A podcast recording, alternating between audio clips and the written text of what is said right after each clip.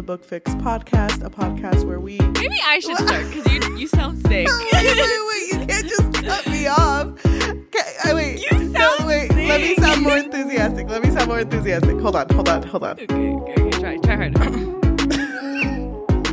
Just be better than you are. Okay.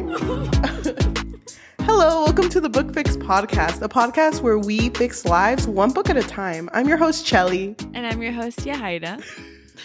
I'm gonna keep that in. I feel like it just adds to just the layer of elephants that are currently in this We room. have so many fucking elephants in this room right now. First of all, our audio has been fucking with us for the past like two weeks. I think I don't know. I've lost track. and not and not just one of us. It's just both of us. It's This both of hasn't been- us.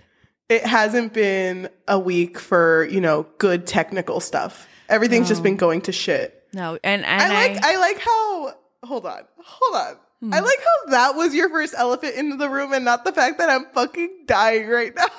Oh, well, okay. Yes, Chelly is really sick right now. Chelly gets sick a lot when she has time off. So if you It's hear her sick again in the future, just be like, oh, it's spring break. She's probably not doing anything. Dude, I don't even know where to start. It's been such a freaking month. And I like keep looking at the fucking calendar and I'm like, how is it barely not even halfway? How's it not even halfway? it's so funny that I'm you say dying. that because I feel the opposite. I feel like it's flying by. And not me. yeah, so we've just been having a lot of problems. And um, yeah, thank you for being patient.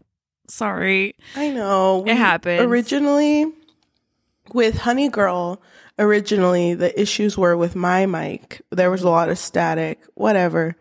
And we filmed it again and it was fine. We posted it up. And then we filmed Skin of the Sea. Mm, Actually, And let me just no, say- no, no, no, no, no. Wait, you're going, you're going ahead of yourself. We Oh, re- wait, there we, was issues with that. we refilmed Honey Girl. Okay, refilmed, and then for Yeah. some reason there was a portion of it when we were talking about the book tea that just went like blank. Like there was the like we spoke about it, but there was no Yes. audio for some reason. And but the rest of the audio is connected to that audio and for some reason worked. But Yeah. that section didn't. yeah, which was the book tea. So I feel like we were bewitched. We were. Yeah, and we cut out the book tea, but then we were like, oh, we should talk about it in Skin of the Sea, only mm-hmm. because we don't want people to think that that never happened. Yeah. So let's mention it during our Skin of the Sea film. So we filmed Skin of the Sea, we recorded, and it was, dare I say, magical? It, was really magical. was. it was such a good episode. Like I really enjoyed filming that with you. Mm-hmm. And then I feel so bad because we had filmed um Skin of the Sea and I uploaded my portion of it. So it was an hour and 20 minutes or so of me, right? And I uploaded it and then we hung out. And while we were hanging out, I saw that it kept saying like error in the upload. And I was like, okay, well, maybe it just, I just need to do it again. You know, sometimes that happens. So then we, I got home. Well, we, we left each other like it was pretty late in the night. Uh, and it was so great to catch up with you. Loved seeing you. But then I tried uploading it again and I, and it said complete. So I was like, okay, great. Cause it takes a second to like process it. So then I go to bed. I oh well, before I go to bed, I text you. I'm like, okay, it should be up soon. Then I go to bed and I wake up. I look at my emails and I see that it said like error processing the episode, and I was like, what? So I opened up my audio and there's absolutely no wavelengths. Like nothing at all. Like it's like it's like i didn't it's like i didn't even connect a microphone to it or something. I'm so confused because i checked it like 10 times. But yeah it just has not been our week. Uh, it but we're sucks. here. It does suck, but I mean, it happens. This is most likely going to be going up on a Tuesday. So happy Tuesday, guys. Mm-hmm. happy tuesday hope you enjoyed the Um, super bowl um, today, we are going to be talking about Skin of the Sea by Natasha Bowen. Mhm. So normally we start these off by saying a spoiler free summary and then we guess how the other person feels about the book because we don't tell each other Yeah. before. Mm-hmm. And again, like last week, which is I'm getting deja vu because with Honey Girl, we had we already knew because we had filmed it already. So again, we already know how the other person feels, but I do want to say that I guessed Chelly right, and honestly, that's all that matters. And I do want to say that I guessed Yahira 100% right.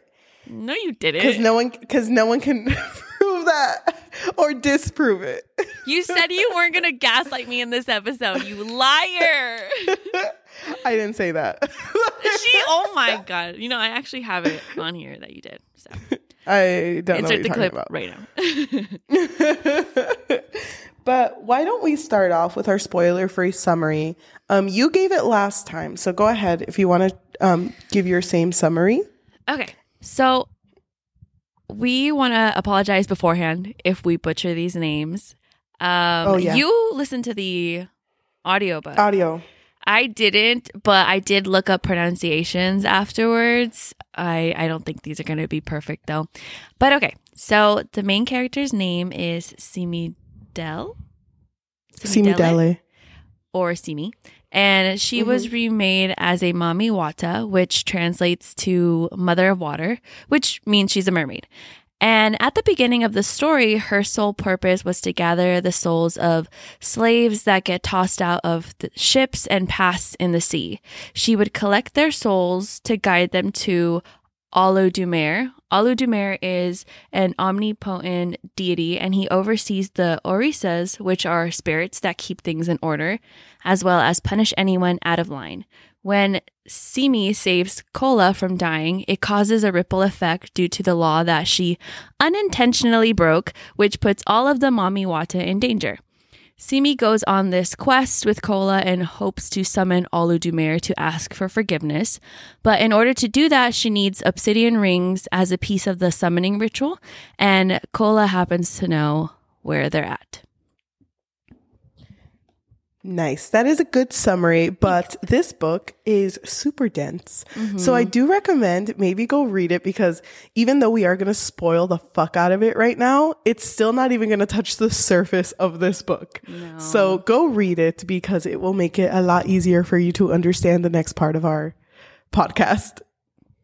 Yeah, and we would say if you enjoy fantasy stories, if you enjoy mm-hmm. mermaid stories, um, the hero's journey trope, then we would definitely recommend this book for you.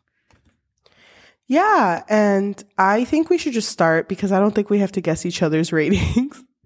No, but, you know what? We're not going to tell anybody our ratings. So Okay, that's fine with me. Why don't we just start by talking about our main character, Simi, which Yahira just said. Uh, Simi is a Mami Wata, which is a mermaid who collects those who didn't have proper burials who are thrown in the sea. Mm-hmm. And just for like the time reference, this is around the 1400s when Portugal was first taking people from Africa to sell them as slaves in Europe. Mm-hmm. So the people that she collects are usually people that um, are thrown off of slave boats.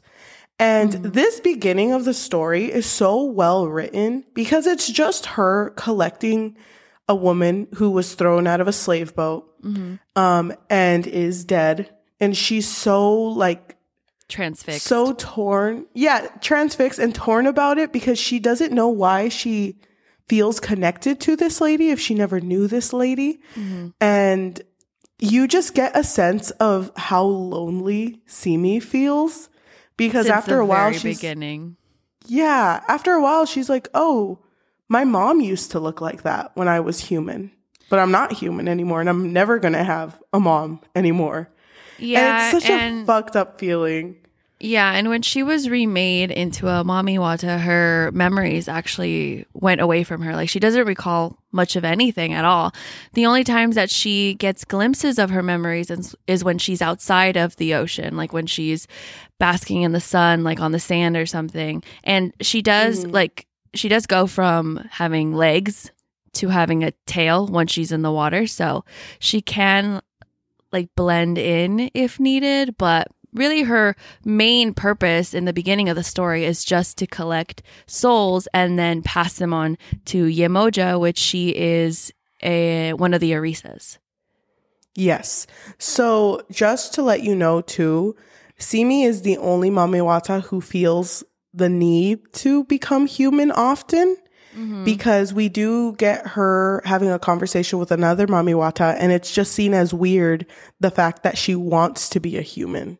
Like it's not something that Mami Watas really want. Yeah, and I think it's not really that she wants it, but she kind of has this weird feeling of, oh, I really, I, I feel like I'm missing something. And Mm, because yeah. she doesn't immediately remember, you know, her humanity yet. So a lot of the other Mami Watas or even Yemoja is just like, well, you need to just let it go because you need to focus on what you're supposed to be doing, which is just collecting the souls. Yep. So that's basically Simi, the, the beginning of the story, Simi. I want to say that when I started this story, I immediately liked her. I mm-hmm. felt like she was a really sad character. And I think it's pretty consistent throughout because even though she does build relationships throughout the story, mm-hmm. she still remains lonely because she knows that's kind of how it's just supposed to be. Yeah, because Yemoja does warn her very early on that if she were to ever feel, you know, some type of love for anyone, um, she would be turned into a spuma, which is foam. So Yeah. sea foam, pretty much. And so she always has that in the back of her mind. She always has the um she just always knows that she can't cross a boundary between any of the humans. And I and I definitely felt for her too, as well as you, Chelly, because I just love the way that Natasha wrote her, more specifically, like the way that she wrote her emotions. Because even when she starts to feel jealous or envious of other people's relationships with each other, I was just like, damn, I know that she can never just let go for a moment because she knows that she can't have that. Yeah. And it's really sad, but um her her life immediately changes because there is one day where she is swimming um next to a boat that is carrying a lot of slaves. And she's kind of waiting because she sees that sharks are kind of surrounding the boat. So she's like yeah that's kind of a signal that someone is about to be thrown off. And she sees someone get thrown off but unlike the other bodies that are thrown off, this person is still alive. Yeah. And she kind of faces this conflict because she's like, okay, I'm supposed to collect the souls of the dead, but he's not dead. So, and it's so sad because I think it was the day before when Yemoja was like, don't forget your responsibilities. And she's like, don't worry, Queen, I won't. But then. Queen, I would never forget. I would never forget what you just told me. She sees this boy who's thrown off of the ship and she just ends up saving him. Like she ends up uh, grabbing him, swimming towards the shore, and she starts nursing him back to health. And can you remind me because this is the introduction of our character Kola. Mm-hmm. I don't remember how how Kola reacts when he first sees her. So in the beginning, I feel like it was so funny because immediately I loved Simi. I wasn't sure hmm. about Kola because he, she she nurses him back to health, right? But his immediate response isn't to be like, "Oh my god, thank you so much for saving me." It's more of like, "Oh my god, I need to go back home because my family needs me. I know what you are. I know that you're a Mami Wata, so I need you to summon Yemoja because she's going to help me, hmm. you know, save my family and all that." And even Simi was like, um, you're welcome, I guess. So, Yeah. and, and I, do, I do think that eventually he does thank her, but it, he's very much focused on getting to his family. Like the desperation was very evident in the beginning. And I understand why he would be so mistrusting. I mean, especially after what he had just gone through. But, um, yeah, that was kind of like his introduction, like our first impression of him. But I will say that I did end up loving his character, like the progression of his character and the growth. And when we slowly started to learn more about his family and why he was so desperate to get back to them, I, I definitely did love his character. Yeah, I would agree with you on that because I feel like that was a big thing with a lot of the human characters. The the sense of trust wasn't something that was automatic. It had to be built on like a lot of things that Simi would do for them. Yeah, I know, and I definitely appreciated that. Like that slow Mhm. progression, especially the relationship between Simi and Kola. Like it was so slow. Um and so once Simi does um summon Yemoja, Yemoja's immediately like, What the fuck? I just told you that you can't Queen, sorry. Queen, I'm sorry. You never told me that. She's Oh like my gaslighting emoji. Enough with the gaslighting. you can't gaslight Yemoja. She's Umoja's queen. like, I literally told you I'm a queen, I'm a god. It's like you never told me. you never said that to me. You never you never told me that. You told you actually told me the opposite.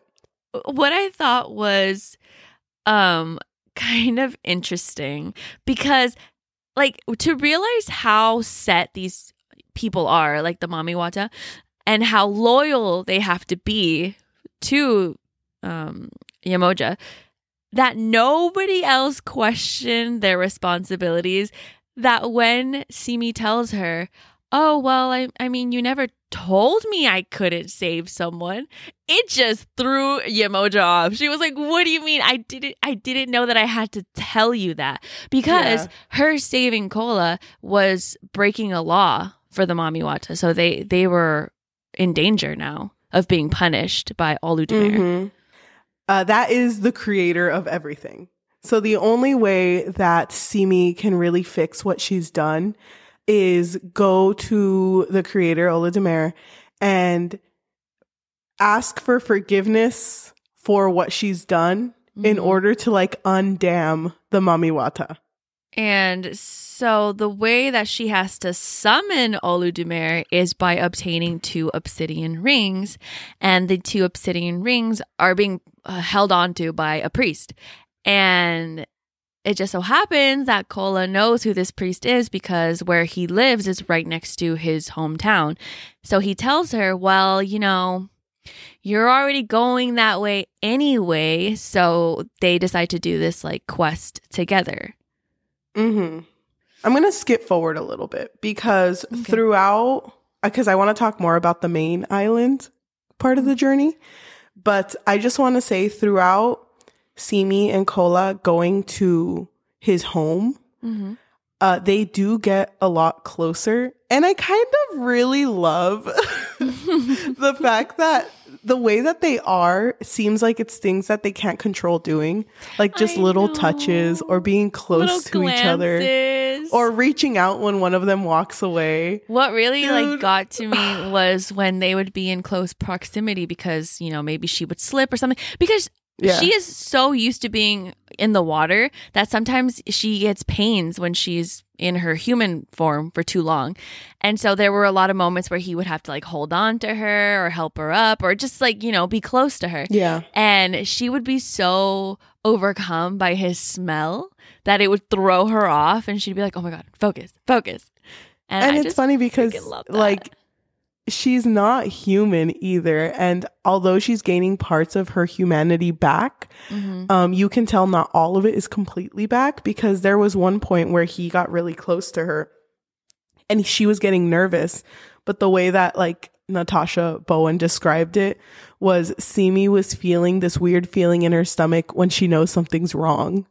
Oh, And it's like, oh, that's so oh. I know. I freaking loved it. I, I like I like that Mhm. attention to detail of her character. So by the time they reach Kola's home, they've Mhm. already developed a trust like big enough for him to like want to continue this journey. You know what I mean? Like the So- idea of her going off on her own kind of stressed him out a little bit. Yeah, and he would constantly like be concerned too because she technically doesn't have to wait for him or stay, Mm-hmm. but she does. And even them being in Kola's home when she's introduced to Kola's mom, at first she's untrusting. And you can see it, but it's because they just really care about Kola. And I think you need to remind me the name. The person who is Kola's friend who was supposed to marry him. Yinka. So Yinka was actually betrothed to him. Dude, that was so juicy. When they revealed that, I was like, damn. I Could have had it know. Dude, but I fucking loved her because everyone just loved Kola and they wanted to make sure that he wasn't going to get hurt. but when Kola reveals to certain people, like, oh, I wouldn't be here if it wasn't for Simi, she saved me. Uh, I Mhm. really loved seeing people immediately like adore her for that. They were just like, "Oh my god, thank you so much!" Like, like we're indebted to you, pretty much. Like that's how much they like appreciated her for that. Yep. Um, I do really want to say that I loved that scene because it was sad. That scene where she is meeting Kola's family and she gets this memory of when she was human and it's just her cooking with her mom and it was food Mm-hmm. for her dad and it was just a very wholesome moment and Mm-hmm. it's sad because even though this book has a lot of found family it's as if Simi knows that she can never have that so even if it's presented to her she can never accept it because she's a Mami Wata Yeah, exactly. It's almost like it's enticing her, right? Like, yes, you're on this very, Mhm. very important quest, but look at this cute family. yeah this could be you one day, possibly. Oh, God, it's so sad because she's just on the sidelines all the time, even though you can tell Kola doesn't want her to feel that way. Mm-hmm. Yeah, he's trying to include her more in, you know, his home. Uh, but obviously, I think she just always reminds herself that I can't, I can't have this. Yeah.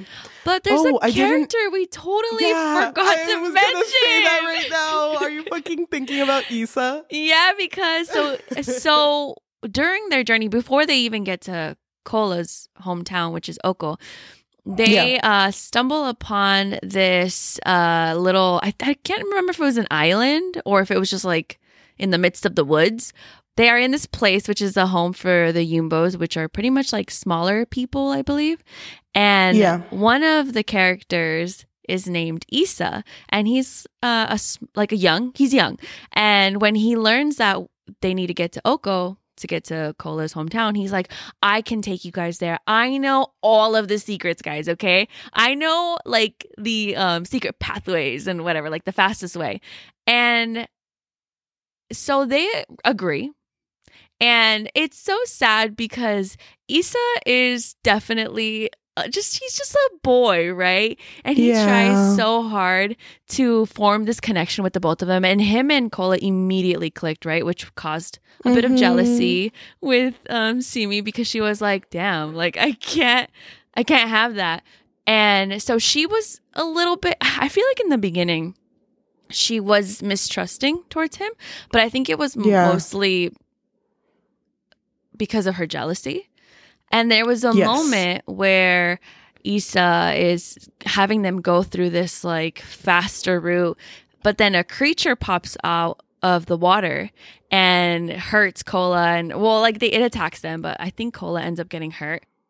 And mm-hmm. Simi is immediately like, "Oh my god, like I thought you knew this place really well. Like why would you take us here? Or you should have known." You know, kind of making him feel bad for his mistake and he was like, "I swear like they're never around this area at this like this time of the season." And so I I just really I really loved him. I really loved his relationship with Kola because they definitely formed like a brother bond. Yeah. But It was really sad too because when it starts getting to the end and they start realizing that they're going to have to go to a far far away place that's going to be incredibly dangerous Mhm. to get th- these rings um Simi kind of comes to the realization like hey Issa's really young he shouldn't be coming with us on this journey Mhm. and Kola agrees, but you know, he's he's a boy. So he of course he's like, "No, I could go. I promise I'll be great. Like I won't cause any trouble." And in order to shake him off, Kola's like, "You're not even family. I don't even see you as a brother. You need to go." It's so sad, dude. Like I was literally suppressing tears because he was like, because the thing about Issa was that he always wanted to be useful, right? He wanted to be helpful. Yeah. Yeah, like even throughout the whole journey. So when the so the only way for Kola to get him to leave was to tell him we don't need you, and that hurt me so badly. I was like, damn, that cut deep. But Mhm. Issa does sneak into the freaking boat though, so he does end up going. But that was really sad though that he said that. Yeah. It was really sad. So they go on this boat, and can you remind me why they're going to this island? So when they get to Oko, which is Kola's home, um, the priest is like right next door, right? And so they go to the priest, and Simi is telling him, like, I really need these obsidian rings because I made this mistake, and I, I just really need to talk to Olodumare. And the priest is like, Damn, I really wish I could help you, but I actually gave them to the twins. And the twins were actually taken by Esu or Isu? Esu. Isu. Isu. So we didn't mention Isu yet, but Isu is pretty much like the villain A of jealous the god. Uh, yeah. He is Right. like a. Well, is he a god? I don't know if he's a god. I think he is. I don't know. Um. So Isu is pretty much like the main villain of the story, and he is Olodumare's like messenger, like his Mhm. right hand person, pretty much.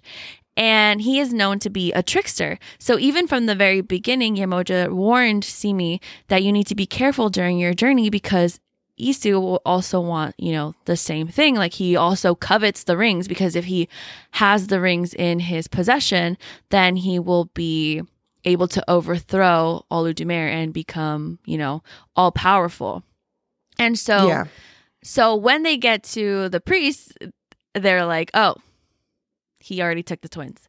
So the twins are Mhm. actually the reason why Kola was so desperate to go back home. The twins are his siblings. And the siblings are actually Orisas themselves. So they there's a prophecy for the twins where they will bring balance into the world, but you know, if something happens to them, then it'll start causing like a rift and and through the journey they do notice that things are like slowly dying and then also Simi has these like visions or like these visions. dreams or like there's something that's telling her that oh in the future everything's going to be dead and so she knows that she has to get to the rings and then get to the twins before Isu but obviously once they get there it's too late and so I really like this moment though because they form a plan, right, to get to the island. But Mhm. the way that they do it is they put the map or they make the map in Simi's hair. So I just thought that was cool that they added that there. So once they're going on their trip, they get on the boat and it's it's Simi, it's Kola, it's Kola's um, bodyguard Ifedayo, which Ifedayo was um, like someone renowned in his like home and his dad was pretty much like you can't go on this trip without him because i trust him with my life pretty much and Mhm. so he's there and then yinka which was his you know supposed to be betrothed but you know how that goes and bem Mhm. and Issa, but Issa's hidden at the moment. So it's And they them. don't know. They don't know at this point, right? Yeah, they don't know when they're on the sh- on the boat. Okay. But they're on the boat and then everyone's sleeping. And Simi kind of realizes, you know what? We're going to go against Isu. There's no way that we are going to win. So she needs a Oh. backup plan, right? She Yeah. needs to make sure that they are going to win Mhm. at the end. So what she decides to do is she gets into the water, she swims down into the deepest depths, which is pretty much like a prison, and she Mhm. finds an Orisa who is Olokun, and he is pretty much imprisoned there. And she makes this deal with him where he will help her, but she has to give him something in return. But at this moment, we don't know what that is because he whispers it into her ear, and she just reluctantly accepts. Yeah. And it's really sad because when she comes back up to the boat, Mhm. um, is Kola already awake? Everyone's awake at this point. But Kola's like the first one to go up to her, and he was like really worried Yeah. because he was so sure that she had just left. Yeah, he, he thought that she was gone. I thought it was Yinka who pulled her up. No, I could be wrong. Who cares? Just It, it might have been, but I do know that at this point, Kola basically revealed to everyone yeah, that he he had Simi's to. a Mami Wata. He had to because everyone would have was like, "Where the fuck did she go?" um, I don't know. Maybe she's just walking around the boat, and you're just not walking in the same spot. You ever think oh of that? my god, you're so right. Because it's such a big boat, huh? I know. no, but it's it's a really, I guess, cute. I don't know how you want to say it, but it's a little endearing because no one is mad at her or scared of her. Everyone's just kind of They okay with it, and They just accept it. Yeah, even Yinka, she um she doesn't talk to her at first, but she Mm-hmm. um Kola's like, "No, don't don't you see she's looking at you in awe?" But he's like kind of joking around. Uh huh. But um she does at this point and after this point become Simi's friend in a way. Yeah, like they actually form a connection together, and Yinka even tells her like, "Oh, I feel like I understand you more now." Mhm. But yeah, I love them together. I even highlighted a part when they were like talking. I was like, "Dude, Yinka and Simi forever, forever, ever." Dude, yeah. I can't remember the scene, but there was one part where it was the first time Yinka smiled at Simi. hmm I remember that. hmm Dude. I love them. But they go on this um or they go to this island and there's like obstacle after obstacle. These Yeah. bitches These bitches go Oh. through it, and also there's a lot of creatures around as well Yeah. because they're protecting Isu. I don't remember the order of how people die. So do you want to remind me? pretty i don't remember exact I, you know what it, it they hurt so much that one of them i blacked out so there's a moment where there's like these hyena hybrids and mm-hmm. they're they uh, are in their human form after attacking Yeah. them and they are talking to them and they're just like hey um yeah sorry you're gonna have to die and so they look at yinka and they're just like hmm you know I think you're one of us because Yinka actually was adopted into the Oko place, which which Kola's from, and so they don't really know her origin story, like like where she was born. And so they kind of hint at her, "Hey, we think you're a hyena hybrid like us, you know." And Mhm. so uh, there's a fight that happens, and then at the end of it, Yinka stays behind and she kind of looks at everyone. She's like, just go and just leave me, right? So Simi is the last one to look at her because everyone already went through like this. Um, I think it was like a cave or something, or like they were going into like a little narrow pathway. And so they're already, everyone's already off on the other side. And Simi looks at her and she's just, she does end up leaving. But as she's leaving, she hears screams and she doesn't know exactly what happened. But they all assume that she's dead. And I'm hoping she's not, but she might be. I don't know for sure. I'm hoping she's not either. Yeah. And then, um, dude, Issa. I was so stressed because he does end up dying and for sure like there's no there's no doubt about it. Um and I knew that it was going to happen. Like I just knew it in my bones that we were going to lose him because he was such a precious little character. And Yeah. so he when he ends up dying it's really sad because Kola feels like like almost at fault because he promised Isa's father that he would make sure that nothing bad happens to him. Yeah. But obviously, like Isa, like he should have gone home, but he didn't. So I I don't remember what happened to Bem at all. One you? moment Bem's there and then they turn around and they're like, And "Where he's fuck's Bem gone. go?" He's he disappeared. So at the end, it's just Simi, Kola, and Ifedayo. And then there's a little twist, a little, a little twist that I was actually like surprised by. I don't know if you were surprised by it when you read this.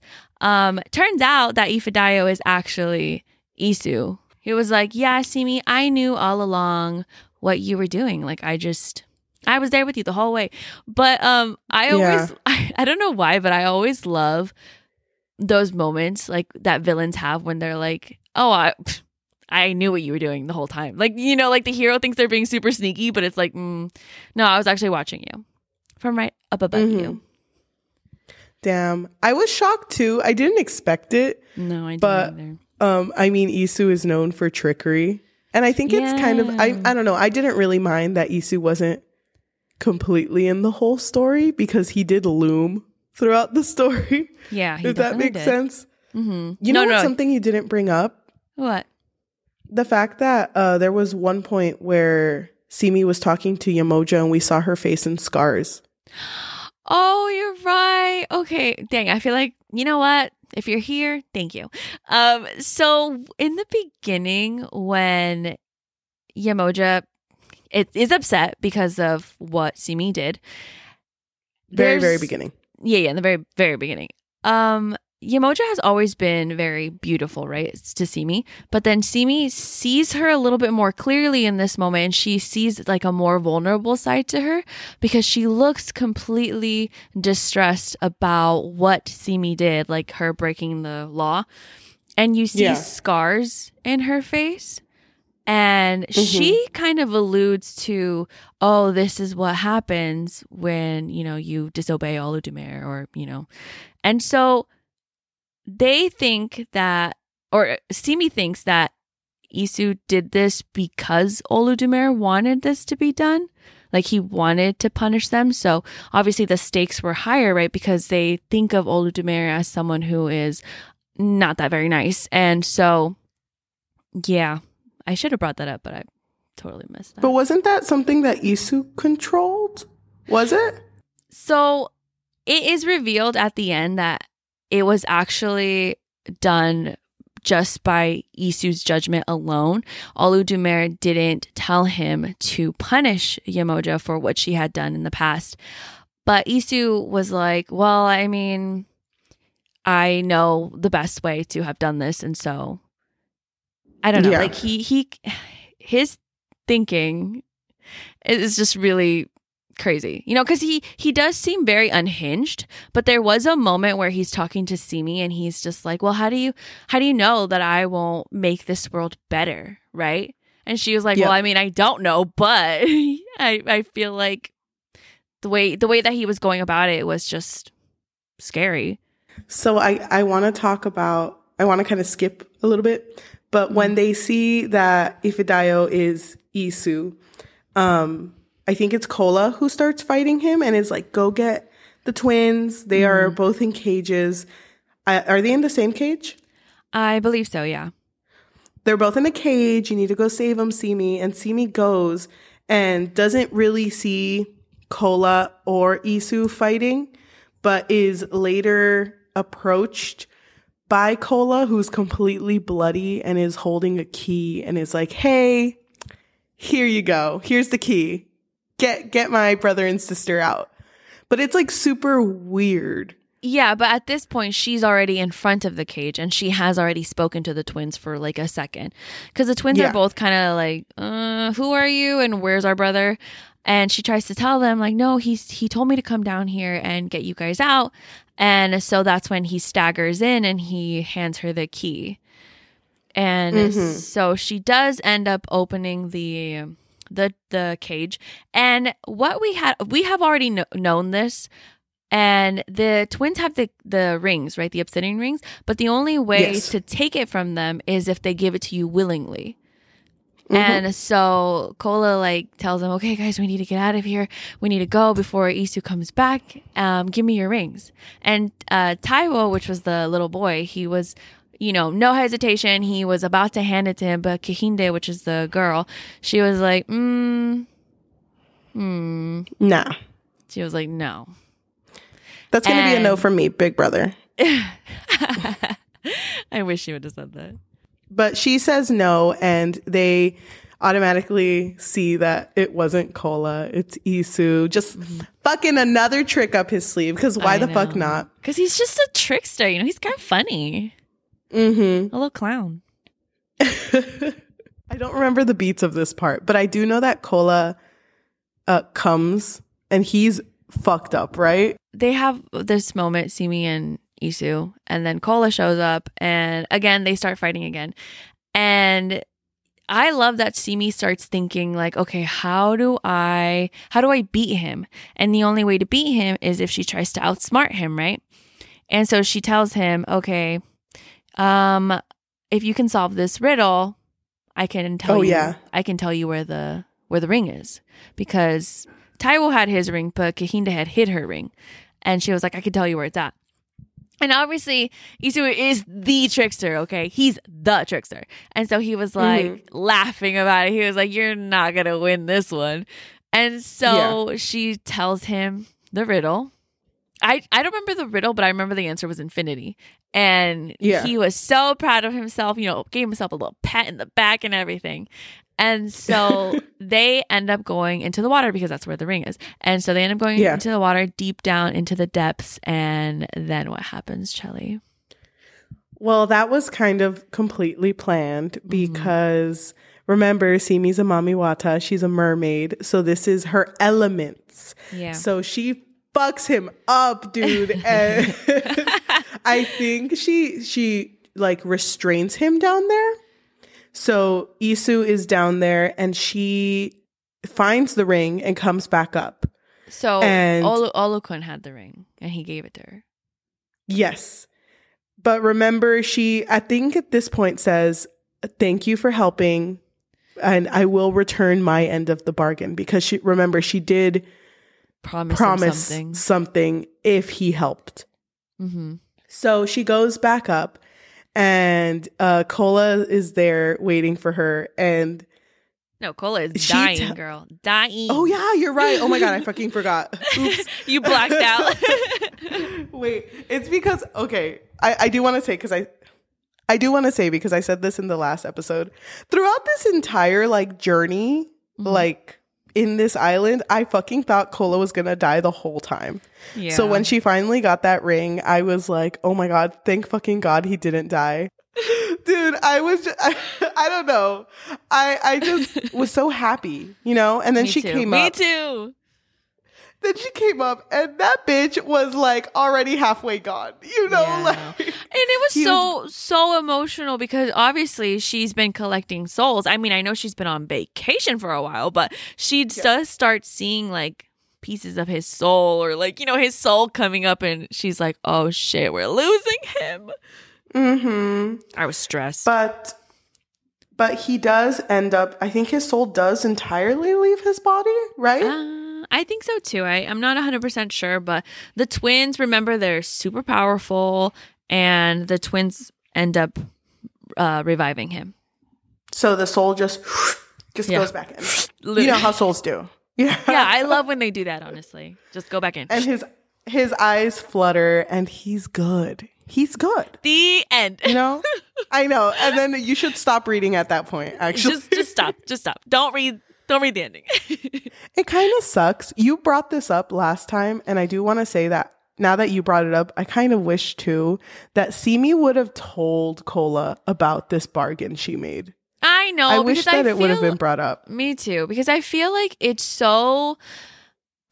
I don't know, like it just feels so much worse because obviously they they did it right. They they set out what they did. They saved the twins. Isu dead. Well, he's gone.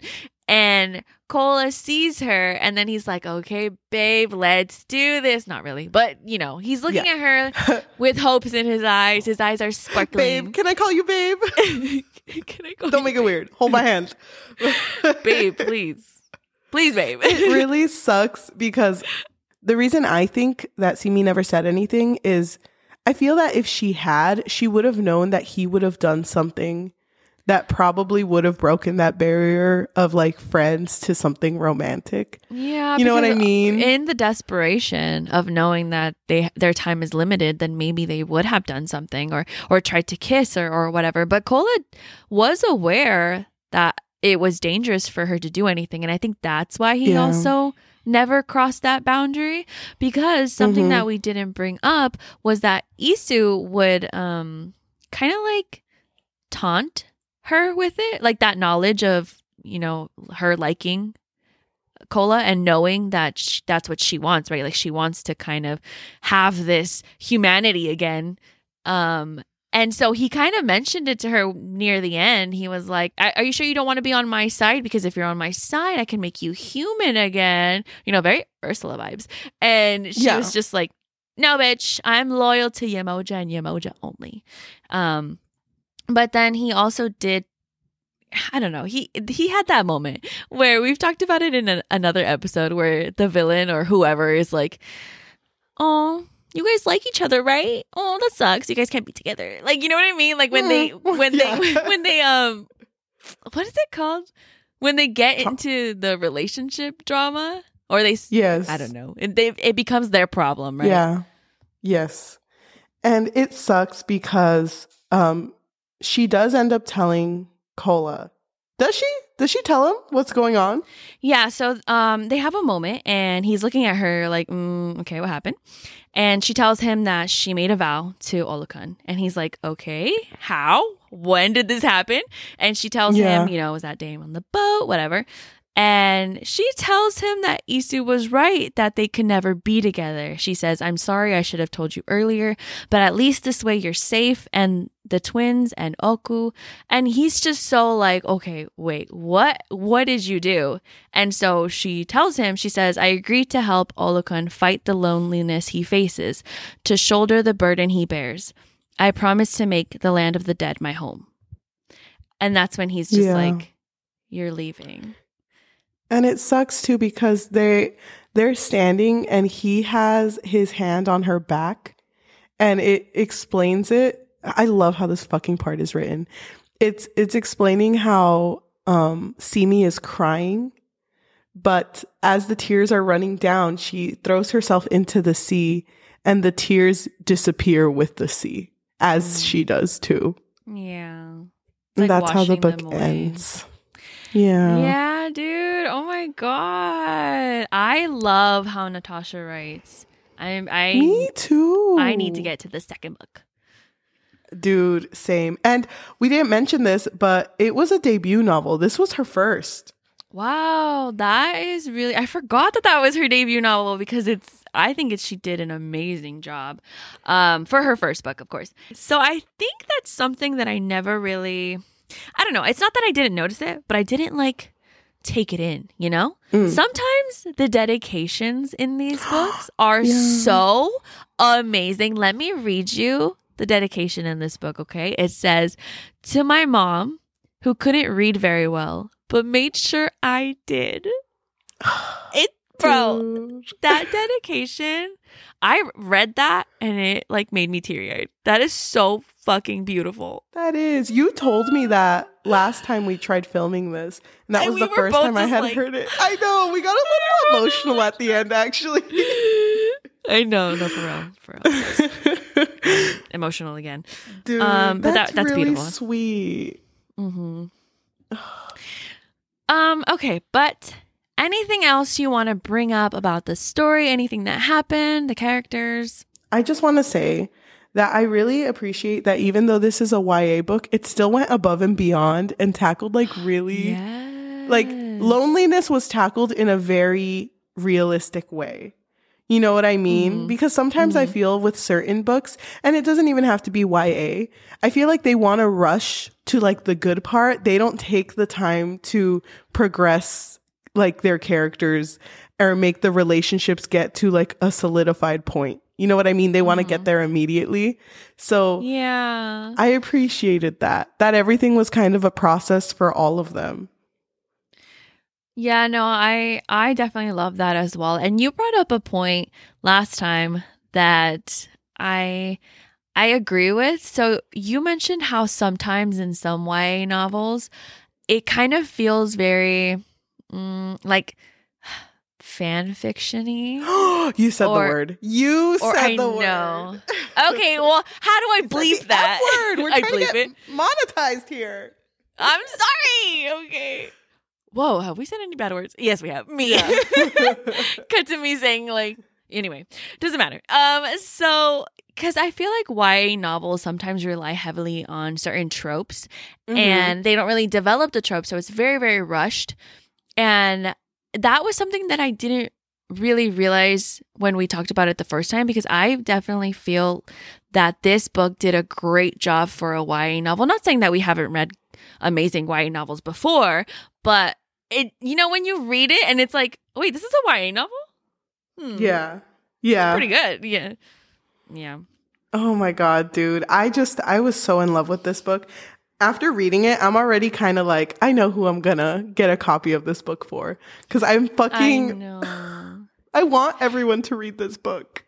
And that is something that I freaking love about Chelly. Like Chelly, anytime you read something that you really resonate with or you feel like will resonate with someone else, you'll literally buy them a copy of the book, which I think is so sweet.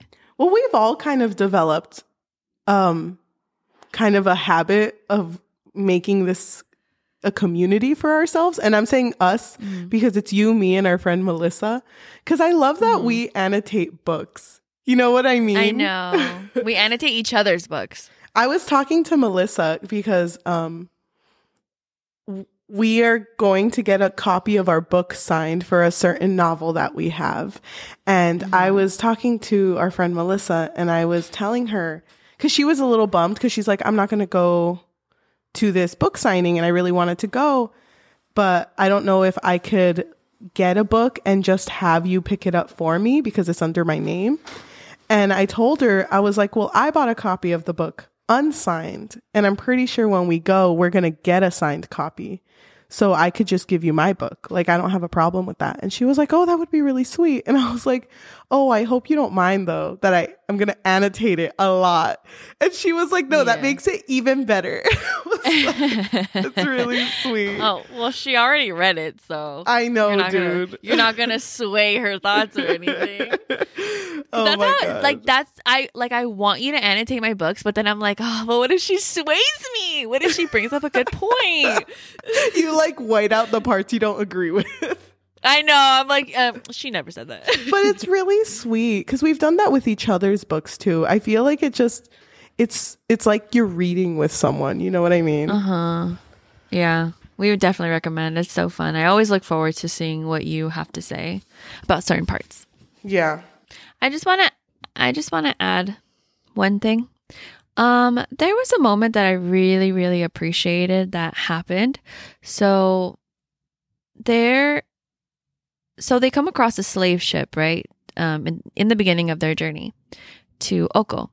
And when they come across this slave ship, they realize that it's actually been overtaken by people liberating slaves. And the main person's name is Aboyomi. Yes. Uh, Aboyomi. hmm And there was a moment when Aboyomi looks at Kola and Kola, I don't know if he tells him that he was in a slave ship or if he can just like see it in his eyes. I'm not entirely sure. Oh, I but forgot he about literally this. just hugs Kola and he's just like he just says, I'm sorry that this happened to you. And it was such a like real, raw, emotional moment that I was so like it made me so emotional. And I was so glad that Kola was able to have that, like, you know, yeah. have someone I mean, obviously it wasn't his doing, but so, No, like, but I- have I someone appreciated that moment understand who. those two characters. Yep. Yep. I appreciate it too. I thought it was really good. Do you want to go to overall thoughts? So, my overall thoughts of this book was that I absolutely loved this story so much. I was immediately um, connected to Simi's character. I loved the way that Natasha introduced her character, but also developed her character. I feel like it was very, very relatable. You know, that feeling of loneliness and longing for something that she couldn't have. And Kola's character as well, I thought was done so well. Like I ended up really loving him. I love how he just kind of has like this big brother feel to him, like because he he cared for Issa and then he loved the twins and he protected them and then everyone in his hometown loved him and respected him. So I loved both of the characters, but then together, and you know, not much happened really like it was like the tiniest little bit of crumbs here and there that we would Yeah. get from them. But I feel like I'm so in love with where their relationship is going or could go, I guess, because, you know, it didn't end very happy for them. But I I am rooting for them. I really, really want them to somehow be together, which, you know, at this point, like there's no indication if that's even possible Yeah. which which I think makes this even more exciting. So I'm just excited to get to the second one. I loved the world that was that I love the world that this story had. And let me think.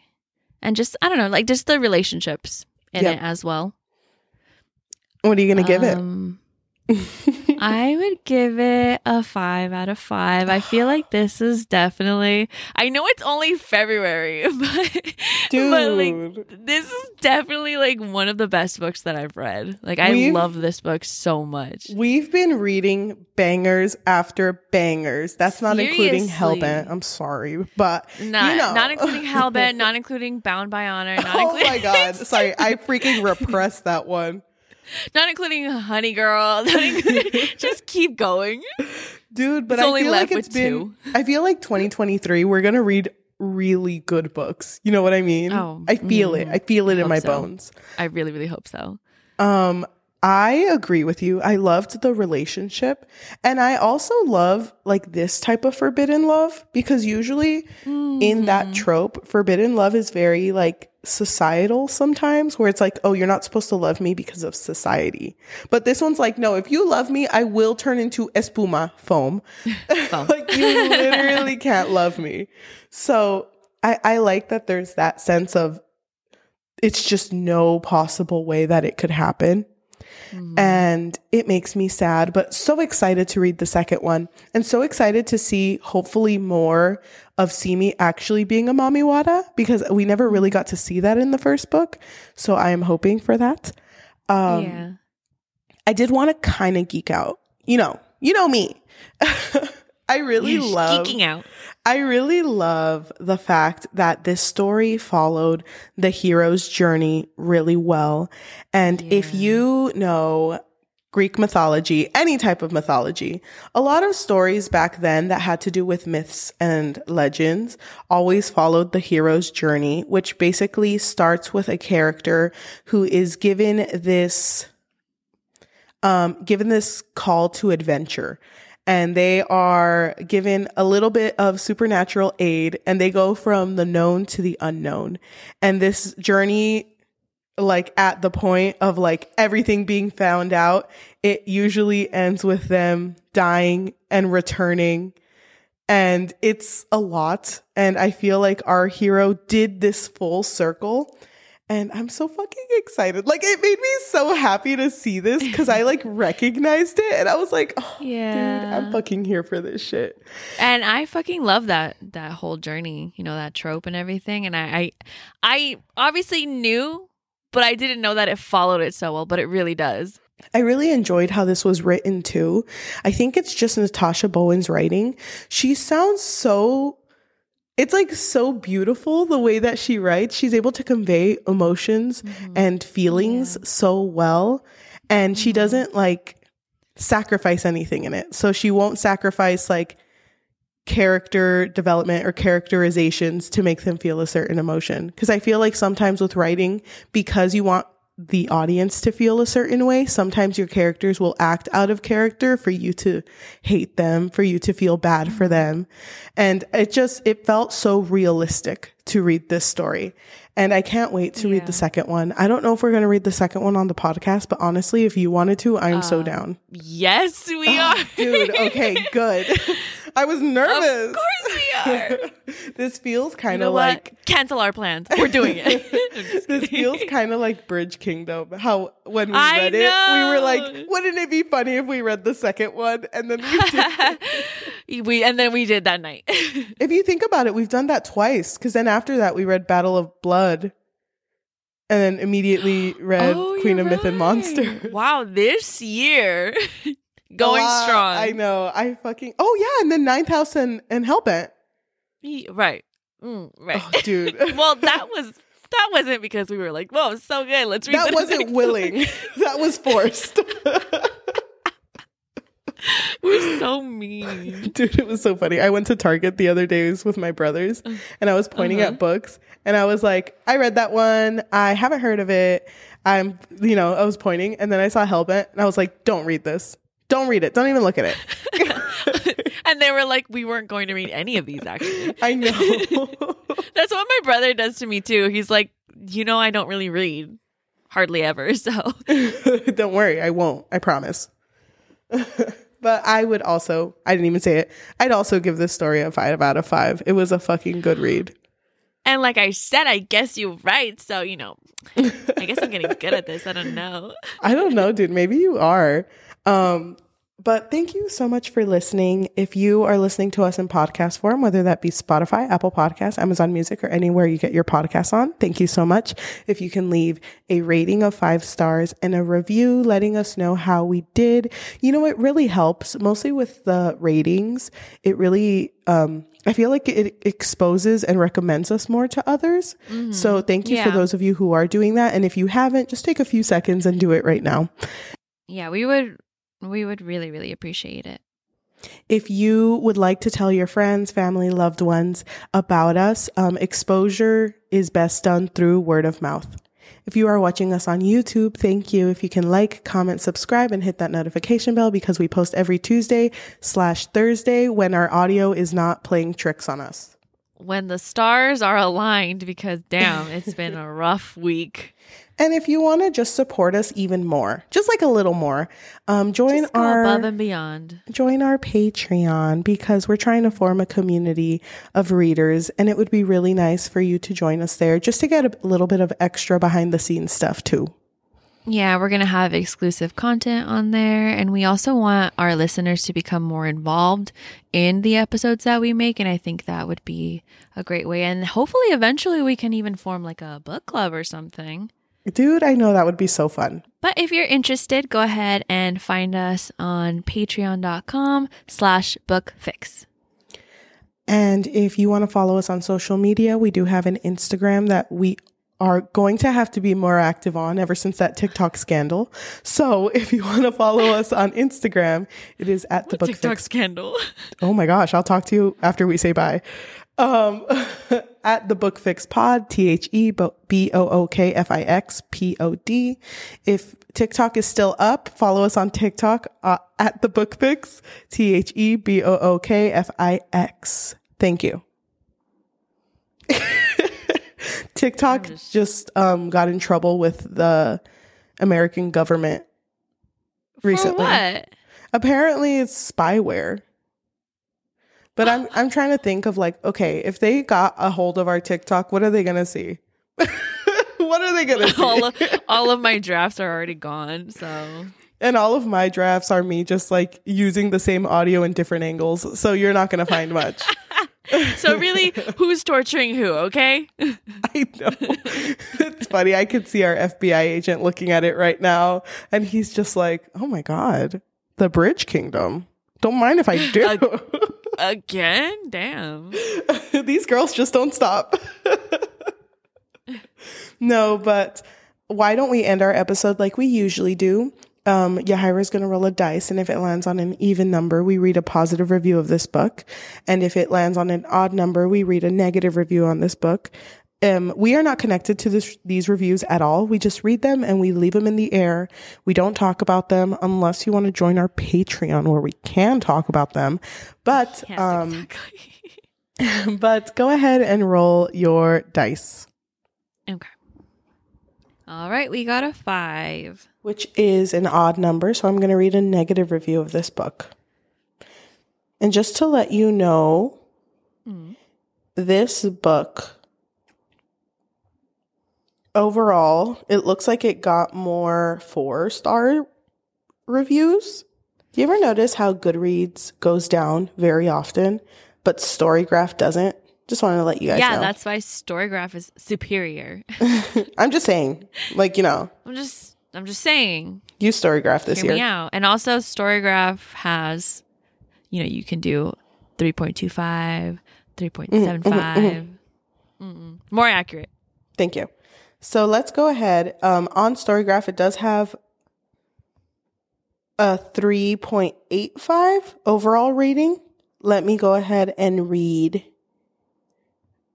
a negative review. It's kind of hard because can you set them in order by No. stars? That's that's the only thing that um, I wish Storygraph would do is you can't filter through them, so you just have to kind of scroll um, down until you find a Okay. negative one. I found one. so this okay. this was written by Hissing Potatoes, which honestly love that name. Is that your government name? Please let me know. Gave it a two is it stars. hissing potatoes, Hissing. or is hissing potatoes the first name? no, the full name. Hissing Potatoes. Kissing Hissing like a cat. like a snake. Yes. Okay. Hissing Potatoes gave this a two out of five stars and wrote, I loved exploring West and Central African mythology in a Little Mermaid retelling, but the narrative was slow and dry for me. The characters one dimensional. Thank you so much for listening, and we'll see you on Thursday. Bye. Bye. Um, are you ready? Dude, It's tomorrow. Am I ready? It's funny I- because It's tomorrow for us, but it already happened for. if you're watching this episode on Tuesday, it already happened. If you're here with us somehow, our FBI agent, it's gonna happen. You know it's gonna happen. just our FBI agent, does that mean it's two? Like, do we each? No, we one? share the same do one. We just have one. we share the same one. Cute. I love that. Love that for him. Love that for us. Oh my Um, god, so dude. I will tell you. I don't know if you've noticed, but I started. dude, don't say anything. I haven't been able I'm to not- start. Oh, do you want to know how far I am? Yes, I think I'm at forty-one percent. dude. How? Oh my gosh, I just saw you. You just saw me, dude. It like surprisingly how- was unscribed. And for the people listening, we're talking about Infinite Threads by Tahereh Mafi. Yes, I'm surprised it's on Scribd so early. Maybe the head Yeah, of Mafi that's was like, "Get on it." Really funny. because I'm having a book signing. Hurry up.